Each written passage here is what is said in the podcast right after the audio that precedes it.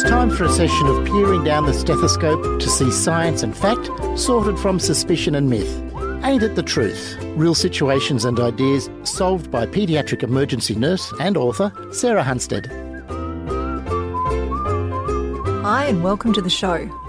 Whether it's raw, roasted, dehydrated, or in smoothies, should you be eating your placenta?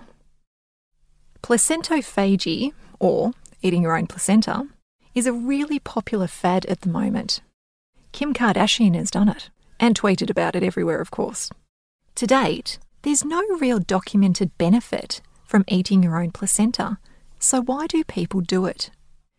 Advocates of placentophagy believe that there's lots of benefits, including boosting your milk supply, decreasing the risk of postnatal depression, and replenishing nutrients that we lose from growing our babies, basically.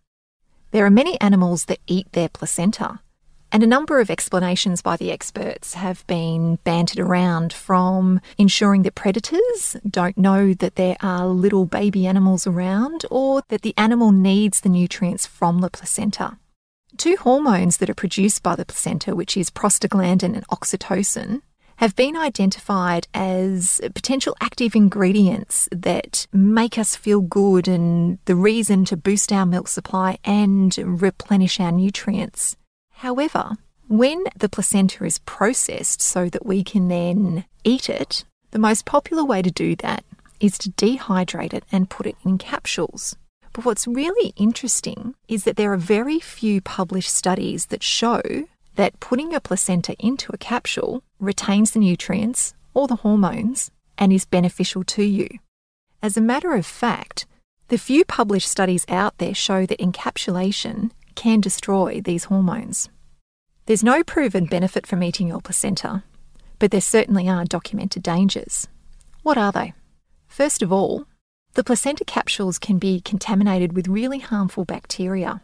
In 2017, a baby in the US was diagnosed by doctors with a potentially fatal infection.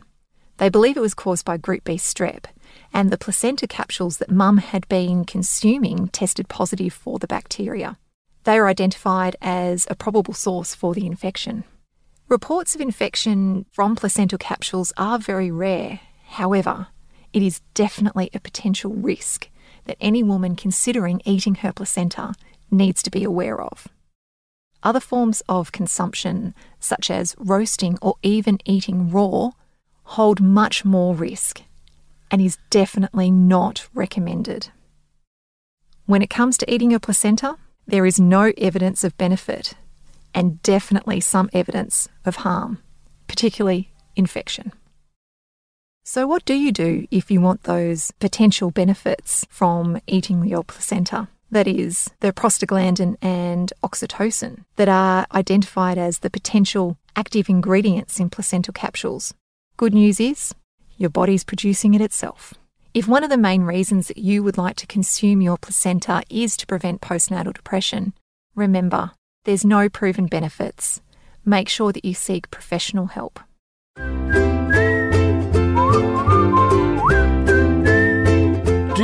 Have a question you want answered? No myth is too silly or question too ridiculous. Email us podcast at babyology.com.au. Ain't that the truth? Research and host Sarah Hunstead. Production Chloe McKenzie. Executive producer Tim Ritchie. Ain't That the Truth is a Babyology podcast.